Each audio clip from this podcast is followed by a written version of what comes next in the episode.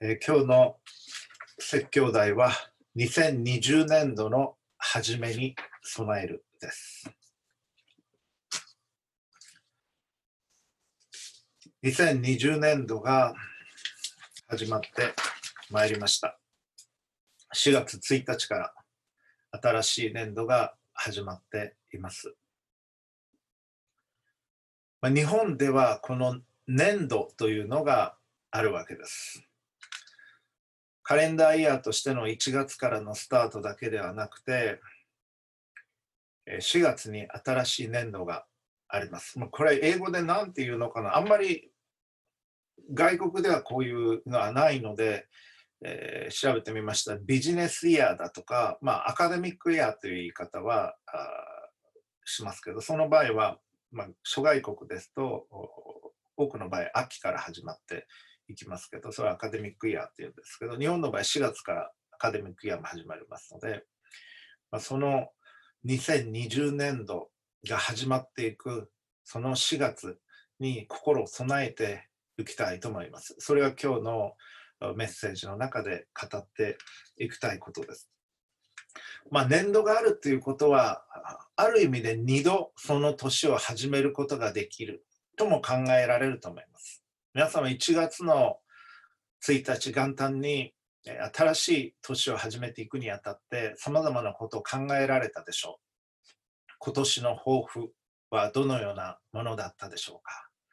そして1月、2月、3月と過ぎ、まあ、1年の4分の1が過ぎたわけですけれども、その抱負はどの程度実現しているでしょうか。それをこの新しいスタートの4月にもう一度振り返って、もう一度仕切り直しをして、2020年を2020年度として始めていくことができる。そういう意味でのセカンドチャンスと見ることもできると思うんです。ただし、今年はこのコロナウイルスのゆえに様々なことが起きていきました。3月にそれがひどくなっていきました。そして、学校が2週間閉じられました。3月の初めから。それから、いわゆる春休みが始まっていきました。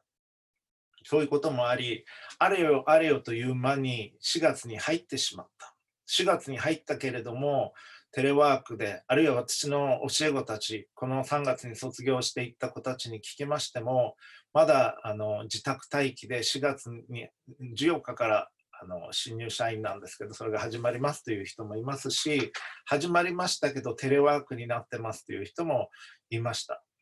ですから普段とは違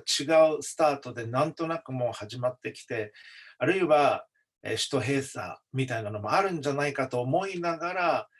らスタートして、あまりいい2020年度を切れていないのではないかと思います。ですから今この日曜日、新しい週が始まっていくときに、2020年度をしっかりと始めていっていただきたいと思うのです。私の友人で、心理学をカウンセリングをされているその専門家の方がいますけれども、儀式というのはすごく大切なんだということをおっしゃいます。何かを始める時の儀式、終わる時の儀式、それによって区切りをつけていく。心理的にはそれはとても大切なんですということをその先生はおっしゃいます。特に日本人は儀式